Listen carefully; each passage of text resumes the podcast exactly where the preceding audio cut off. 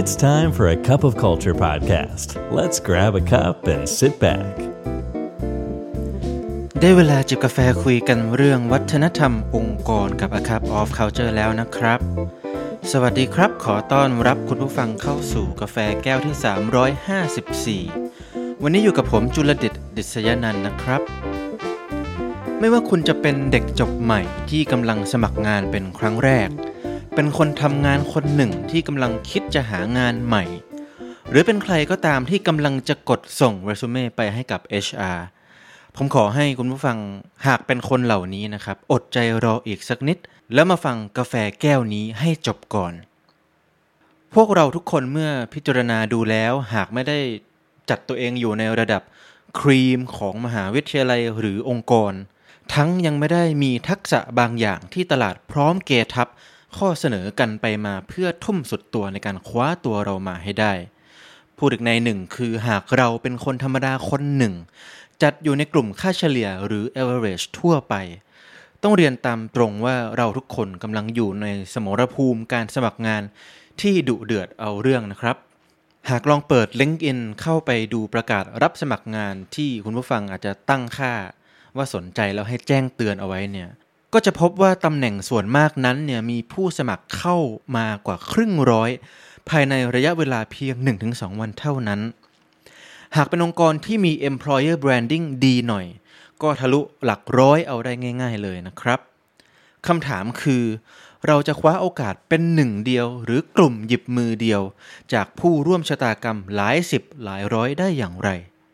ซึ่งถ้าจะให้พูดกันถึงเทคนิคทุกขั้นตอน จนกระทั่งได้งานในฝันเนี่ยคงจะไม่สามารถพูดให้จบได้ในตอนเดียวเป็นแน่นะครับ เพราะการจะประสบความสำเร็จในการสมัครงานเนี่ยมันมีทั้งเรื่องของการเขียนเรซูเม่การเตรียมตัวตอบคำถาม การแต่งตัวการดูแลเรื่องบุคลิกภาพ และอื่นๆอีกมากมายเลย ดังนั้นในตอนนี้เราจะมาเจาะกันที่เรื่องเดียวก็คือการเขียน cover letter ครับ ซึ่งเปรียบเสมือนประตูด่านแรกที่จะช่วยสร้างโอกาสให้อย่างน้อยๆ พาเราเข้าไปสู่รอบสัมภาษณ์ก่อน เมื่อคว้าโอกาสมาได้แล้วก็ค่อยว่ากันอีกทีนะครับ คุณผู้ฟังเชื่อหรือไม่ครับ ว่าจากผู้สมัครหลายสิบหลายร้อย ที่พร้อมใจกันกดสมัครงานและส่งเรซูเม่เข้าไปพร้อมกันเนี่ย เอาจริง ๆ แล้วมีเพียงไม่ถึง 10%หรือลดหวบลงมาเหลือหลักหน่วยเท่านั้นเอง ที่จะถูกเรียกเข้าไปสัมภาษณ์จริง ๆ ดังนั้นโอกาสที่ว่านี้หากได้มาก่อนอาจหมายถึงการแย่ขาข้างหนึ่ง เข้าเส้นชัยเลยก็ได้นะครับ แล้วสาเหตุที่คนส่วนใหญ่มองข้ามการเขียน cover letter เนี่ยก็เพราะมันไม่ใช่สิ่งที่ HR ระบุเป็น requirement ว่าคือเอกสารจำเป็นที่ผู้สมัครเนี่ยจะต้องส่งเข้าไป สามารถตีได้ว่า 90 กว่าเปอร์เซ็นต์ของประกาศรับสมัครงานเนี่ยระบุไว้เพียงแค่เรซูเม่เท่านั้นนะครับ แต่สิ่งที่ HR เองบางครั้ง ก็อาจจะมองข้ามแล้วก็ไม่ได้เห็นถึงความจำเป็นนี้แหละ เมื่อได้รับเข้าจริงๆเนี่ยกลับสร้างว้าวโมเมนต์แล้วก็ข้อได้เปรียบสำคัญให้กับเรานะครับ เพราะทั้งแสดงให้เห็นถึงความเป็นมืออาชีพ แล้วก็ความเอาจริงเอาจังในการอยากได้งาน สำคัญที่สุดคือการสร้างโอกาสขึ้นมาเองด้วยมือของเรา ในการสาธยายถึงอนาคตที่เราและบริษัทอาจมีร่วมกัน โดยไม่ต้องรอ HR มอบโอกาสนั้นให้กับเรา ซึ่งเราอาจไม่มีวันได้รับมันก็เป็นได้ มาถึงตรงนี้ หากสิ่งที่กล่าวมาเนี่ยทำให้คุณผู้ฟังรู้สึก คันไม้คันมืออยากจะเขียน cover letter ดีๆ ขึ้นมาสักฉบับแล้วแล้วก็ เรามาดูเทคนิคการเขียนที่ดีไปพร้อม ๆ กันเลยนะครับ ข้อแรกครับ ให้เราศึกษาข้อมูลองค์กรและตำแหน่งที่จะสมัครให้ละเอียด สุภาษิตจีนรู้เขารู้เรารบร้อยครั้ง ก็ชนะร้อยครั้งเนี่ยยังใช้ได้อยู่เสมอนะครับ แล้วข้อมูลที่ว่านี้เนี่ยก็ไม่จำกัดอยู่ที่ข้อมูลขององค์กรที่หาได้ตามเว็บไซต์ทั่วไปที่ใครๆ ก็หาเจอ หากแต่รวมถึงมิติอื่นๆ ที่อาจจะสร้างข้อได้เปรียบในการเขียน หรือเมื่อถูกเรียกเข้าไปสัมภาษณ์ เราอาจจะหยิบยกข้อมูลเหล่านี้เนี่ยมาประกอบการตอบคำถามของเราก็ได้ เช่น Twitter ของ CEO พูดเกี่ยวกับเรื่องอะไรบ้าง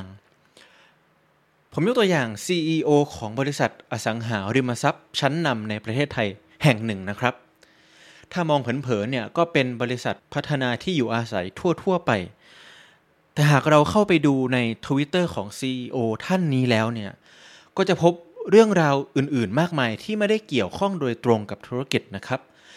ไม่ว่าจะเป็นเรื่องของ diversity หรือความหลากหลายทางเพศสภาพ เรื่องของความเท่าเทียม เรื่องของการให้ความสำคัญกับ social movement ของคนรุ่นใหม่ สิ่งต่างๆ เหล่านี้ใช้ความพยายามเพิ่มเติมเพียงเล็กน้อย ก็อาจจะสร้างข้อได้เปรียบสำคัญในการเขียน cover letter ที่ดีขึ้นมาสักฉบับหรือลากยาวไปจนถึงการตอบคำถามที่ทำให้เรานั้นแตกต่างจากผู้อื่นนะครับ ข้อ 2 ครับ มุ่งเน้นการฉายภาพของอนาคต คุณผู้ฟังต้องจำประโยคนี้ให้ขึ้นใจเลยนะครับว่าเรซูเม่เนี่ยฉายภาพอดีตมาถึงปัจจุบัน ในขณะที่ cover letter เนี่ยจะฉายภาพปัจจุบันต่อไปที่อนาคต ที่เราและบริษัทอาจจะมีร่วมกันได้ เอาจริงๆ พูดแบบนี้เนี่ย การเขียน cover letter ก็เหมือนการนำคำตอบ ที่เราเก่งว่าอาจจะถูกถามเมื่อได้มีโอกาสเข้าไปสัมภาษณ์เนี่ยมาชิงเขียนก่อนเลย เช่น มองอนาคตของตนเองกับบริษัทในอีก 3-5 ปีข้างหน้าว่าอย่างไร เรามีคุณค่าอะไรที่สามารถส่งมอบให้กับองค์กรได้ หรือจุดแข็งที่สามารถเติมเต็มให้องค์กรพัฒนาไปในทิศทางที่พวกเขาต้องการได้เป็นต้นครับ ข้อ 3 ครับ เปิดประโยคแรก ๆ ของเนื้อความจดหมายให้มัดใจ เมื่อเขียนแนะนำตัวสั้น ๆ เสร็จแล้วเนี่ยก็ให้ปล่อยหมัดฮุกได้เลยนะครับ ว่าทำไมเราถึงสนใจงานนี้ และเรามีข้อเสนออะไรมาวางไว้บนโต๊ะให้องค์กรได้รับไปพิจารณา ส่วนเหตุผลต่างๆ นานาเพื่อสาวความยืดหรือชักแม่น้ำทั้ง5เนี่ยก็ไม่ได้ผิดอะไรที่จะเขียนประกอบแต่ก็ให้ตามมาทีหลังนะครับ ข้อ 4 ครับ เขียนคุณค่าที่เราจะส่งมอบให้ชัดเจน เมื่อศึกษาข้อมูลขององค์กรมากพอจนรู้จักเขาประมาณหนึ่งแล้วเนี่ยเราน่าจะพอเห็นช่องโหว่บางอย่างที่องค์กรพยายามจะอุดหรือก้าวข้ามไปให้ได้ ก็ขอให้นำเสนอข้อดีของการเลือกเราที่จะเปรียบได้ดังกาวตราช้างสมานรอยรั่วนี้ให้สนิทนะครับ ข้อ 5 ครับ แสดงออกถึงความกระตือรือร้น แต่ละคนอาจจะมีวิธีการ present ตัวเองนำความกระหายที่จะได้งานของตนเองออกมา ให้กับผู้ที่สัมภาษณ์เราได้รับรู้เนี่ยต่างกันออกไปสำหรับตัวผมเองเนี่ยเมื่อราวๆปีที่แล้ว ก่อนหน้าที่จะทำงานที่ทำอยู่ในปัจจุบันนี้นะครับ ก็ได้เขียนข้อความส่วนหนึ่งใน cover letter ใจความว่า ณตอนนั้นเนี่ยผมพร้อมจะลาออกจากหนึ่งในบริษัทที่ใหญ่และมั่นคงมาร่วมหัวจมท้ายกับสตาร์ทอัพแห่งนี้ แล้วประโยคนี้ ในปลายทางก็ทำให้ผมได้รับงานที่ผมสัมภาษณ์ในที่สุดนะครับ แม้อาจจะฟังดูแล้วออกจะดูบ้าบิ่นไปสักหน่อย แล้วสุดท้ายผมก็ทำอยู่บริษัทนี้ได้ไม่ได้นานมากนะครับ แต่ว่าณตอนนั้นเนี่ยถามว่าตอบโจทย์ที่ตั้งใจเอาไว้ไหม ก็ตอบโจทย์แน่นอนนะครับ แสดงออกถึงความอยากได้งานได้เป็นอย่างดี แต่ทั้งนี้ทั้งนั้น ดีกรีการแสดงออกว่าเราอยากได้งานมากน้อยแค่ไหน ภาษาที่เราใช้เขียนก็อาจจะแปรผันไปตามลักษณะของบริษัทนั้นๆ ด้วยนะครับ แน่นอนว่าองค์กรขนาดใหญ่ หรือองค์กรรัฐวิสาหกิจหน่วยงานราชการ ก็ย่อมจะต้องมี mood and tone หรือภาษาเขียนที่ต่างไปจากบริษัทสตาร์ทอัพเป็นแน่นะครับข้อ 6 ครับ คุมโทนการเขียนให้เป็นมืออาชีพ เราต่อยอดมาจากเมื่อสักครู่นี้เลยนะครับ คือในการเขียนจดหมายเนี่ยไม่ควรมุ่งเขียนเพื่อยกยอปอปั้นองค์กรนั้นมากจนเกินพอดี จนผู้อ่านรู้สึกเลี่ยน การแสดงออกซึ่งความจริงใจให้ผู้อื่นสัมผัสได้ จึงเป็นสิ่งที่สำคัญที่สุดนะครับ ข้อ 7 ครับ เขียนให้กระชับเข้าไว้ cover letter ที่ดีควรมีความยาวไม่เกินหนึ่งหน้ากระดาษ A4 โดยทั่วไปก็คุมการเขียนให้จบภายใน 3-4 ย่อหน้าก็พอแล้วนะครับไม่เช่นนั้นเนี่ยก็อาจจะกลายเป็นกระดาษอีกหนึ่งแผ่นที่ HR มองข้ามแล้วก็โยนทิ้งไป ข้อ 8 ครับ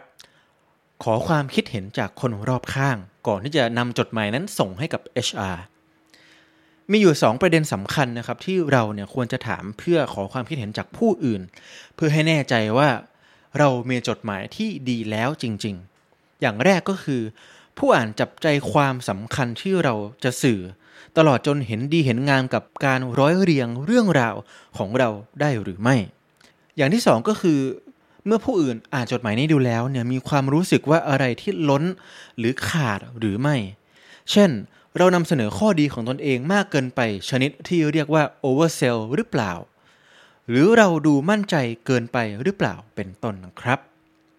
และทั้งหมดนี้ก็คือเรื่องราวของ cover letter ว่าด้วยจดหมายหนึ่งฉบับ ที่ผู้สมัครงานส่วนใหญ่มองข้ามกันไปเกือบหมดแล้วนะครับ ในปัจจุบันนี้ แต่จริงๆแล้วกลับให้ผลลัพธ์ที่ดีเกินคาดเลยทีเดียว เราหลายๆ คนอาจจะมีเรซูเม่ที่ยอดเยี่ยมที่สุดเลย